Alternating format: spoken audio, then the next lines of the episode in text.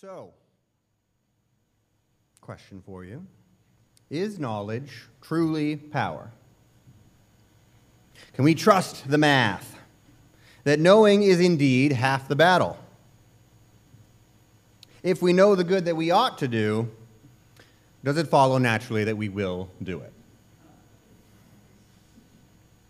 Last week, Pastor Scott preached from the Gospel of John, a message about the mission of the church, about making disciples. He spoke about how the church, how our church, goes about making disciples. At United Baptist, we fulfill our mission by being a people that engage in and invite others to engage in regular and meaningful worship, fellowship, and service. And Pastor Scott laid out clearly not just what these three elements of disciple making are, but also why the Christian practices them. We are saved, we make disciples, we worship, fellowship, and serve for the glory of God.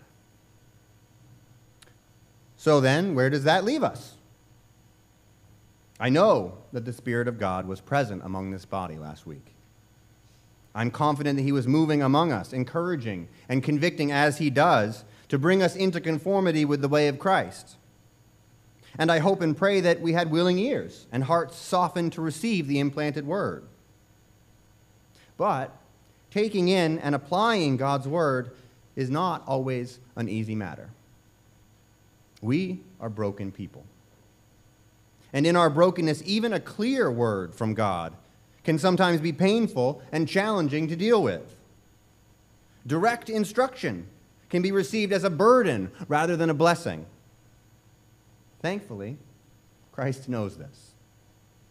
And as we look a little further into John's record, we will see how Jesus responded to the confusion and distress of the disciples when they were struggling to receive some clear but hard words from their Lord. We're going to continue looking at our mission as Christians this morning. We have the how of disciple making laid out for us and have been encouraged to engage in worship, fellowship, and service. Today we'll spend some more time focusing on the glory of God and on how such imperfect, distracted, dysfunctional, busy, and often unmotivated people as we are can have any hope of living this out faithfully throughout our lives. God, we trust in you. Pray that we would trust you and you more. We believe. Help our unbelief. We need to hear from you. We need you to open our eyes and our ears to hear from you. Be with us now in Jesus' name. Amen. We begin today where last week's message ended with the heart. In Jesus' parable of the sower from Matthew 13, the different soils represent the different responses that we might have to the Word of God. These responses begin in the heart. And Scripture has a lot to say about the heart, far more than we'll be able to cover this morning. But I want us to take some time and examine the different places our hearts can be and often are, so that we understand just what we're facing when given the commands of God such as the command to go and make disciples. The heart is the center of our being. It is where our desires come from, where our values are rooted, where our motivations are shaped. Proverbs 4:23 emphasizes this in its instruction to keep your heart, to guard your heart with all diligence, for from it flow the springs of life. And as Jesus' parable makes clear, the state of our hearts can range widely. We might talk about being lighthearted or heavy hearted. Scripture would describe the latter as being burdened or grieved in heart, such as in Psalm 73. As I mentioned, our hearts are the seat of our desires, and they are drawn after or chase after those desires. In Deuteronomy 6, after Moses instructs the people Hear, O Israel, the Lord our God, the Lord is one. You shall love the Lord your God with all your heart and with all your soul and with all your might. He goes on to warn them. You shall not go after other gods, the gods of the peoples who are around you. This is precisely what Israel does. And it is what we do. We go after the things we desire. Often the things that others around us are holding up as desirable. And we make them our gods. Our hearts desire, and our hearts pursue our desires. Our hearts can also be bitter. In our adult Sunday school class, we've been looking at just how common it is to allow bitterness into our hearts, at how prone we are to hold on to hurts and unresolved issues and let them take root, as we are warned against in Hebrews 12. Our hearts can be hard. Living with a heart that is hardened against the work of the Holy Spirit is a scary place to be, as Jesus' words regarding the Pharisees can attest.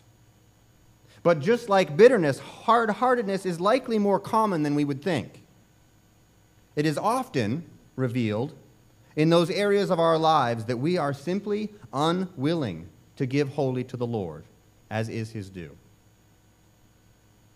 Hard heartedness may not define our lives, but as those called to be living sacrifices, our partial obedience will absolutely disrupt our lives as disciples of Christ.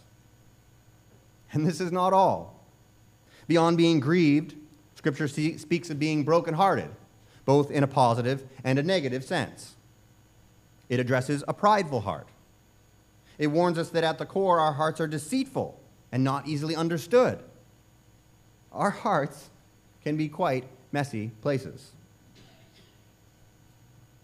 And I can say with confidence this morning that in this room, there are almost certainly hearts that fit each of these descriptions to some extent, and likely many that hold a combination of them at once. There's one more state of heart that I'm sure we've all experienced to some degree. It may come from trials, from questions, or from failures. And it might simply arise from bringing our tumultuous heart to church and sitting under the Word of God. This is a troubled. In John chapter 13, our passage from last week, we're looking at the Last Supper. Our passage from last week was about Jesus washing the disciples' feet. After the meal, Jesus got up and washed the disciples' feet. And this is the beginning of a portion of Scripture that relates some of the final interactions that Jesus had with his disciples before his arrest and crucifixion. Toward the middle of the chapter, Jesus declares that one of his 12 closest followers will betray him. Then at the end of the chapter, he tells Peter, one of his closest disciples, that he would deny Jesus three times before the end of the night. I hope that we can put ourselves in the disciples' sandals this morning. This is a group of men who, for all their devotion, have no sense of proportion. Even having walked with Jesus for a few years at this point, having listened to his words, and even been sent out preaching them, they cannot wrap their minds around who Jesus is and what they are a part of. In their best moments, they profess Jesus to be the Christ.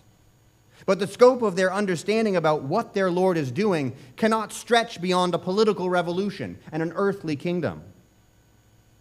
They have seen the most incredible miracles they might have been able to imagine, but they cannot begin to understand the fullness of what the kingdom of God's arrival meant for the world. And they would not accept Jesus' plain and repeated statements that his own death was the completion of this new covenant kingdom's advent on earth. Matthew, Mark, and Luke record each three different times where Jesus told the disciples he would be killed and rise again.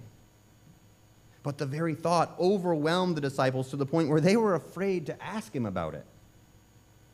And now, with all this confusion and lack of understanding weighing their hearts down, they've just been told that there was a traitor among them. They've been told that Jesus would be leaving them soon and that they could not follow him.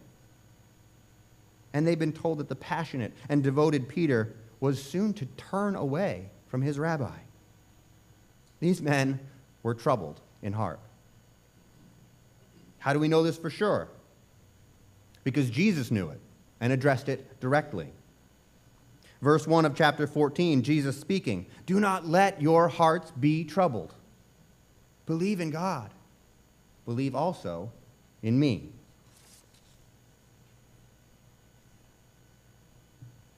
Regardless of where we're at and what we're facing today, can we stop and celebrate this morning that our loving and compassionate Lord knows our hearts? Jesus knows exactly where we're at. He is not deceived by our deceitful hearts. He knows what we're trying to protect or hide behind our hard hearts. He understands just how painful the things are that are making us bitter or burdened in heart. He knows and he cares. What a mercy. And what a beautiful response Jesus gives here.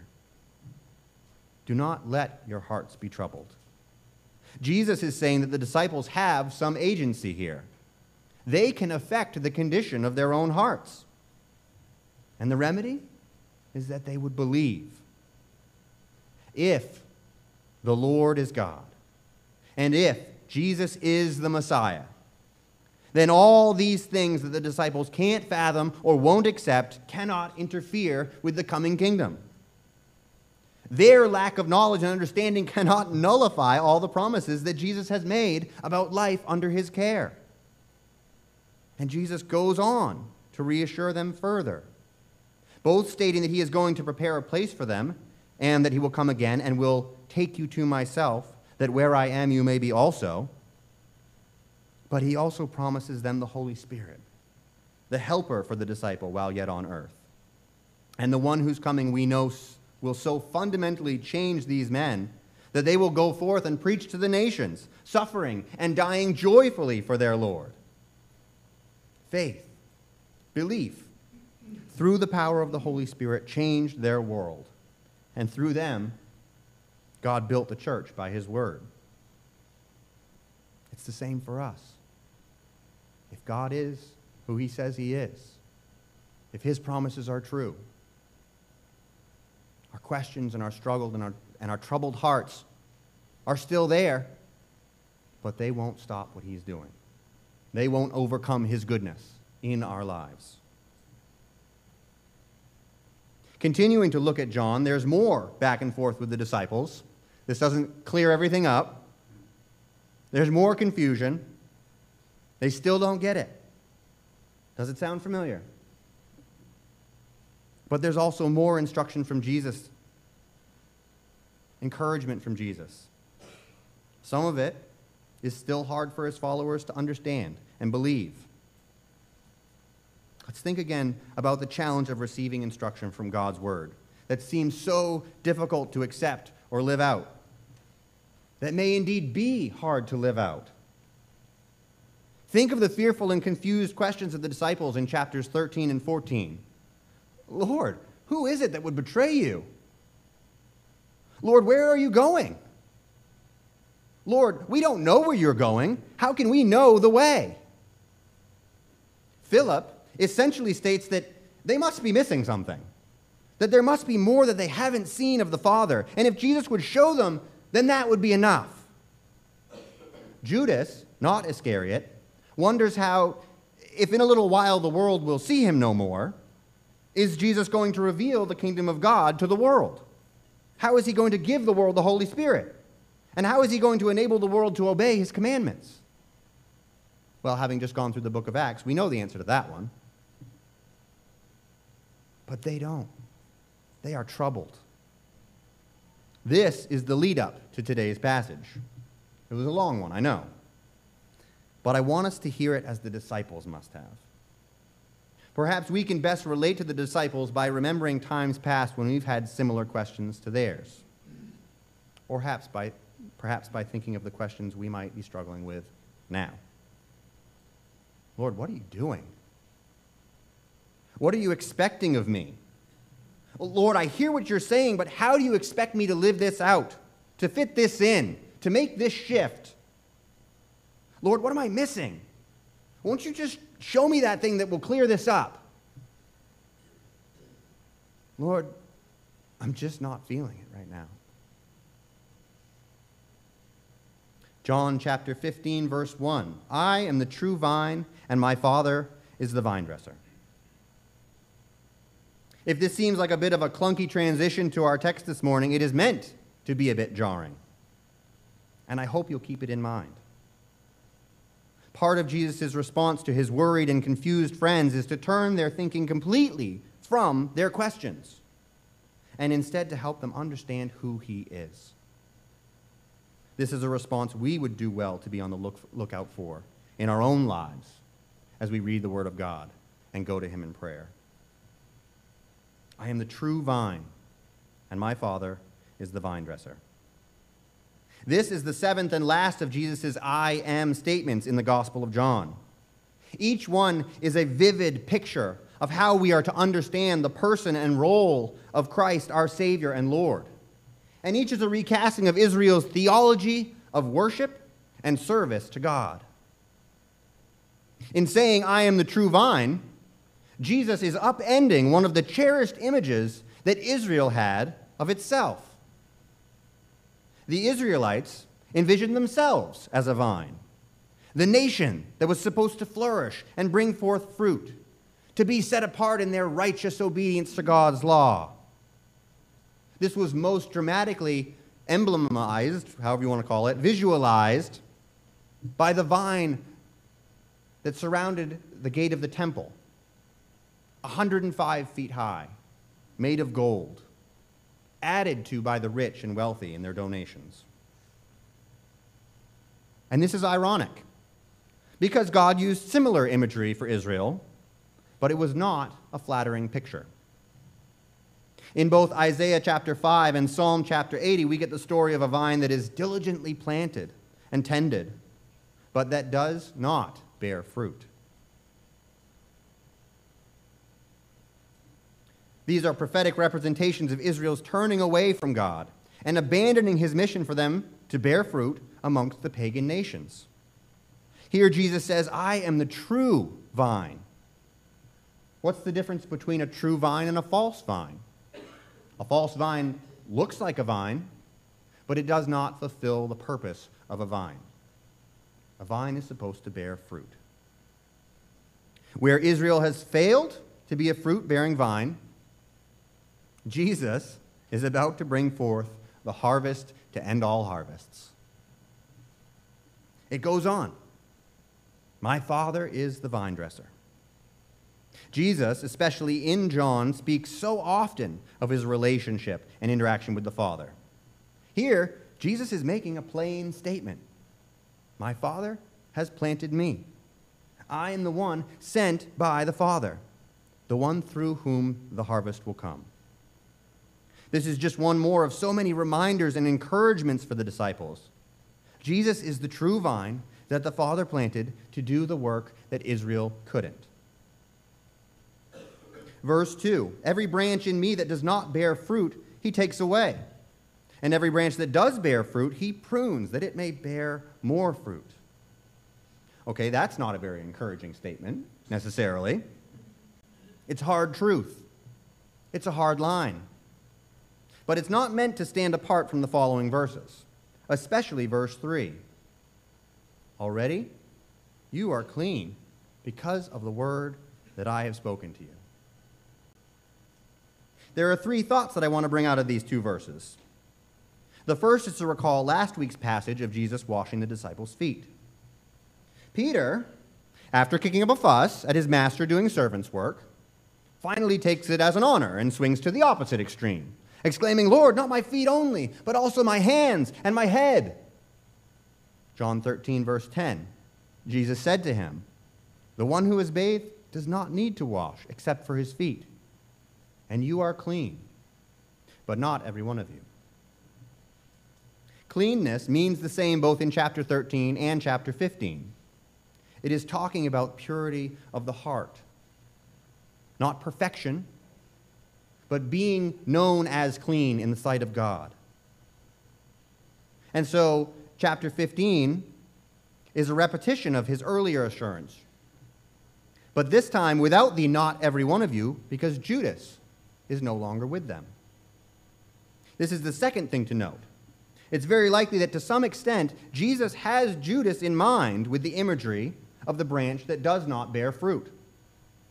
All through chapters 13 and 14, the disciples are expressing confusion and fear. They cannot understand what is happening.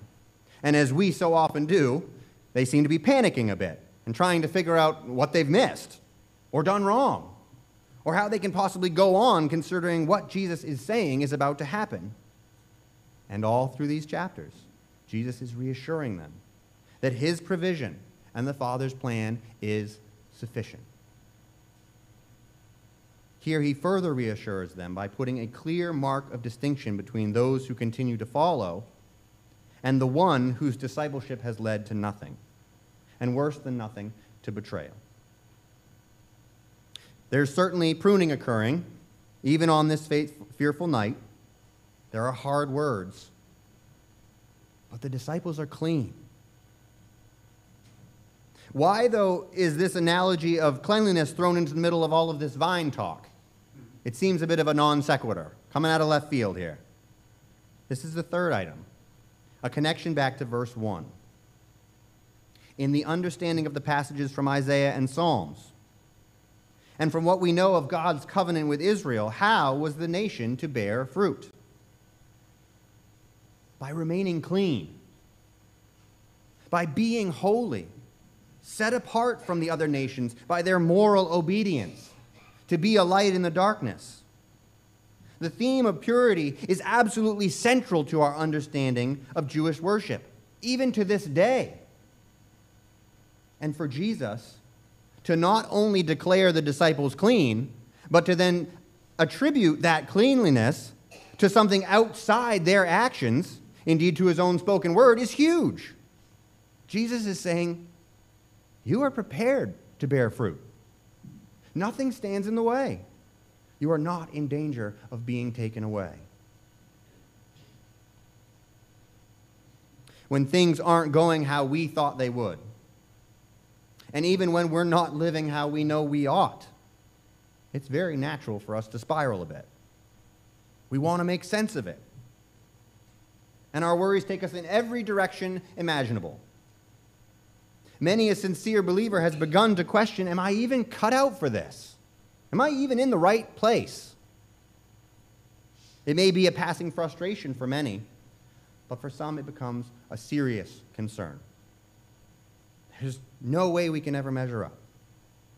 And honestly, in light of so many other easier and more pleasant looking paths, the call to take up our cross and follow Jesus sometimes looks thoroughly unappealing. Christian, you are cut out for this. If you confess with your mouth that Jesus is Lord and believe in your heart that God raised him from the dead, then God hasn't just saved you in the dim, distant future. He has made you clean and ready to bear fruit.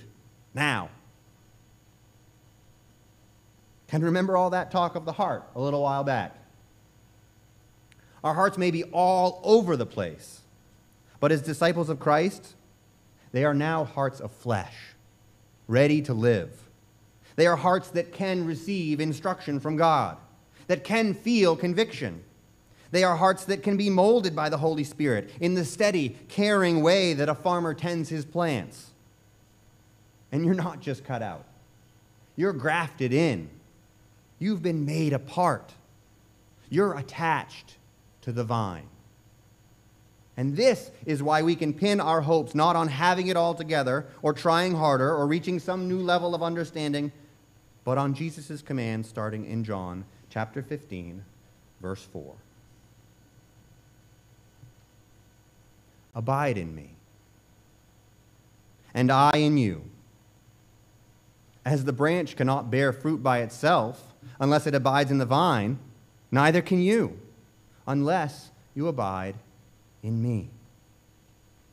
I am the vine, you are the branches. Whoever abides in me and I in him, he it is that bears much fruit. For apart from me, you can do nothing. If anyone does not abide in me, he is thrown away like a branch and withers, and the branches are gathered, thrown into the fire, and burned. If you abide in me, and my words abide in you, ask whatever you wish, and it will be done for you. How's that for a promise? When we're in line with God's will, when we're close to Him and walking with Him, He's going to clear the way for us to do His will. The command is abide. Abide in me. Stay in me. Continue in me. Dwell with me. Endure in me. Be present with me. Stand in me. That's all it is. It's Him. It is Jesus Himself. Now, as mankind, created in the image of God, to represent the glory of God, we stand under a mountain of expectation, and there is no lowering of the standard. We were made to be perfect. But knowing that, and knowing that we fall far, far short of it, God has given us the simplest, most beautiful remedy for our terminal sin condition Jesus, the Christ. How do we get to the place where we want to follow the commands of God? How do we muster up the courage and the conviction to make the changes we know that we ought? How do we take the next step when we're not even sure what it is? Get close to Jesus. Is it really that simple? Yes. Fall in love with Jesus, the person Jesus. But Jesus isn't here in the flesh, so what? we know very well that the capacity of our minds to know and our hearts to love goes far beyond our senses. The blind love. We love dear ones in comas who cannot respond. We love those who are far away, who we can have no interaction with. We love those who have passed away. And we love those little ones who we never even got to meet before they were called home we can know Jesus through the living Word of God. And in believing the gospel, we receive the Spirit so that we might have real relationship with Him. Not only do we abide in Him, He abides in us. It is real relationship, as real as any other. Now, when our faith is about trying to live a certain way, about actions and consequences, it's no faith at all. But when it's all about Christ, we pin it all on Him. We hold on to Him. We stay with Him. And then the living comes more and more naturally. Whoever abides in me and I in him, he it is that bears much fruit. Apart from me, you can do nothing. You heard me talk about being a living sacrifice. This is from Romans chapter 12. How does Romans 12 say to do this? By being transformed. When we're near Christ, He changes us day by day. He helps us to put off the things of the world and to put on the things of the Spirit, the beautiful, perfect ways. He chisels the rough edges off so that we better and better reflect Him. And this is done relationally. It's not done through commands and guilt and effort. Sin becomes truly sinful to us because in spending time close to God through His Word and prayer, we learn to love the Lord. And in loving the Lord, we can't bear the thought of hurting Him, of grieving Him. Sin becomes ugly because God's perfection becomes clearer and clearer.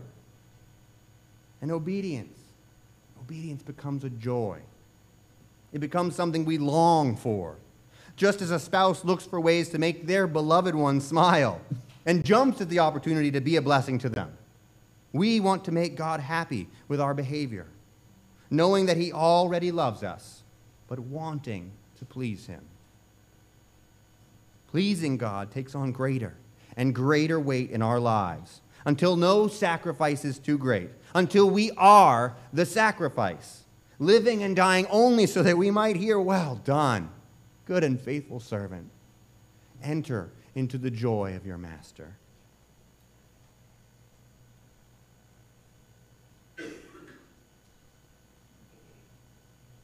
It's not to say it's easy.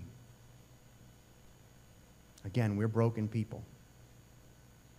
And there is a way to get it wrong, to fail. It's to not abide in Christ. It is to receive all of this and then leave it and walk away. It is to confess with your mouth that Jesus is Lord, but to confess with your life that you really have no interest in knowing and loving Him. That in your heart you don't believe that the death and resurrection of Jesus is something you need more than air in your lungs.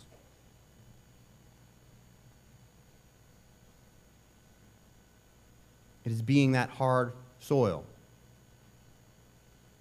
from which the Word of God is plucked away by the enemy because it would not receive it.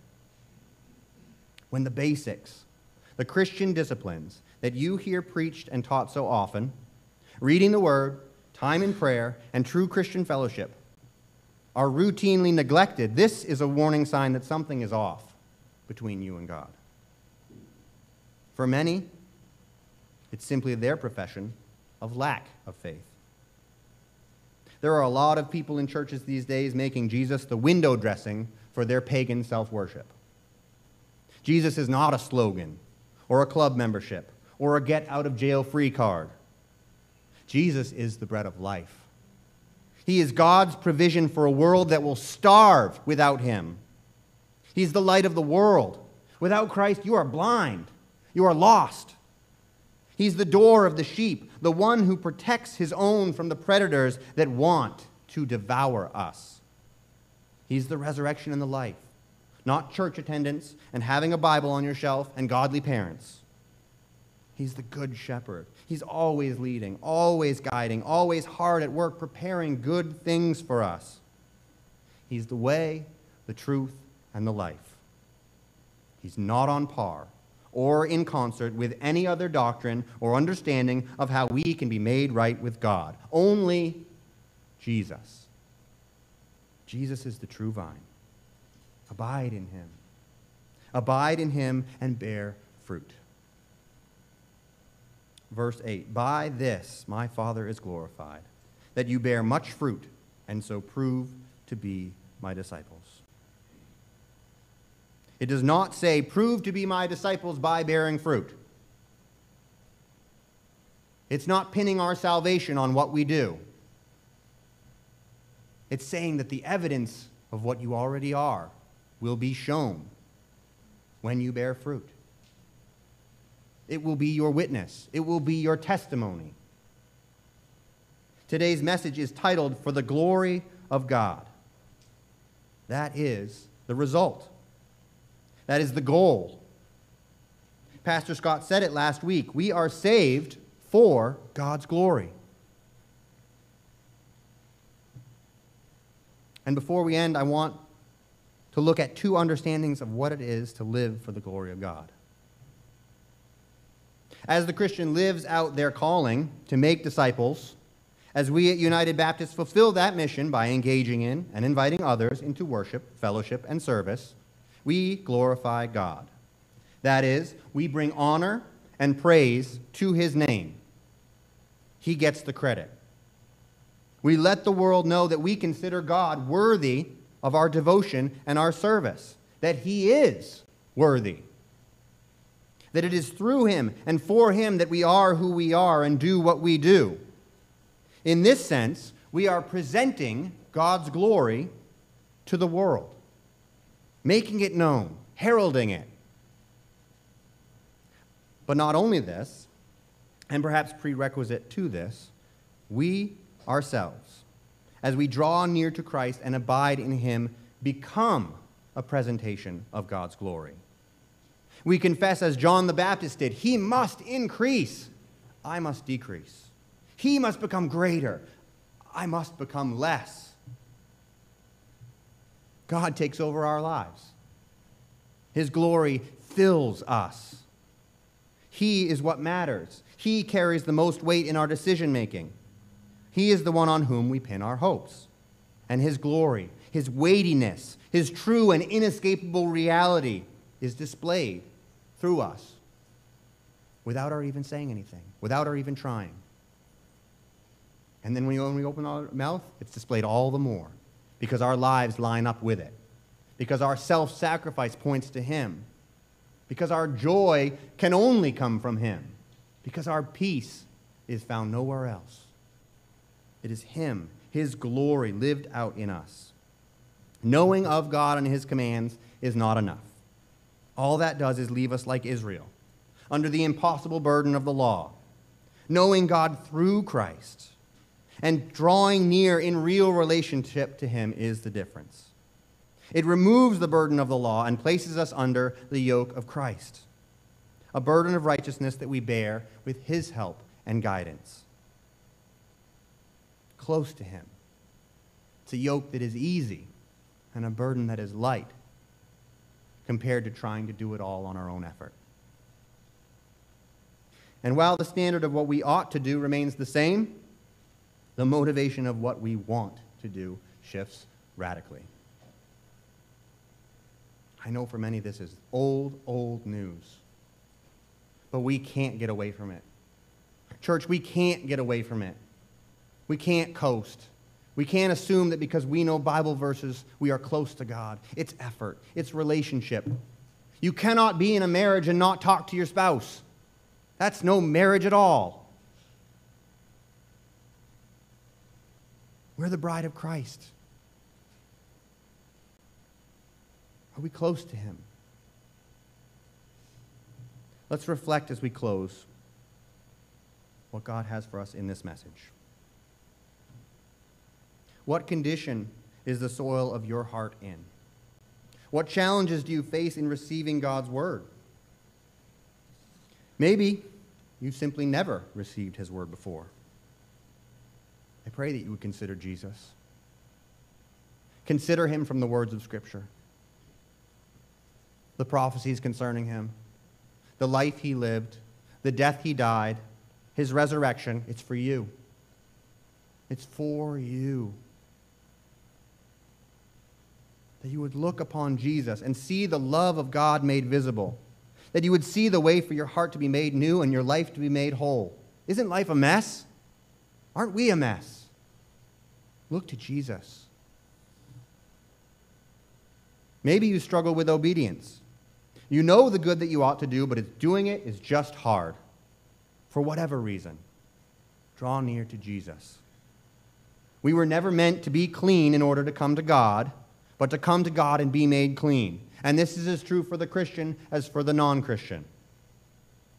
God can turn agonizing obedience into joyful sacrifice.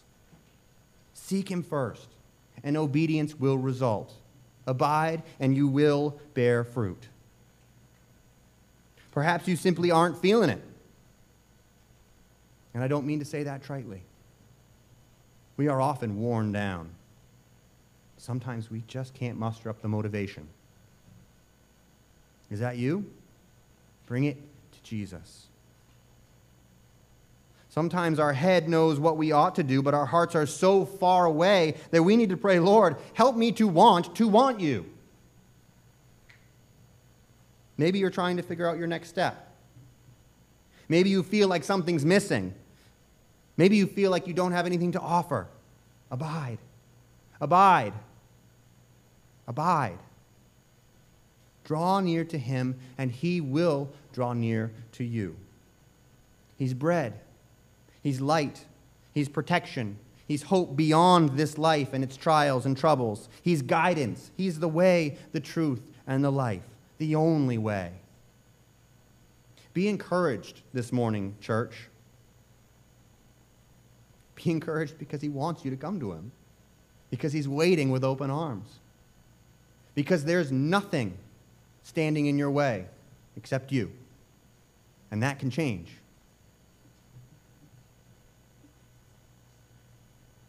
We're called to make disciples through worship, fellowship, and service for the glory of God. But we don't accomplish this by our own strength. We don't accomplish it at all. We go to God, rely on Him, trust in Him, and abide in Him. And then Christ in us accomplishes the work through us. That's why we conclude this morning with a song of declaration, celebrating our weakness as the Apostle Paul did because in our weakness his power is made perfect. Let's stand now together and sing, Yet not I, but through Christ in me.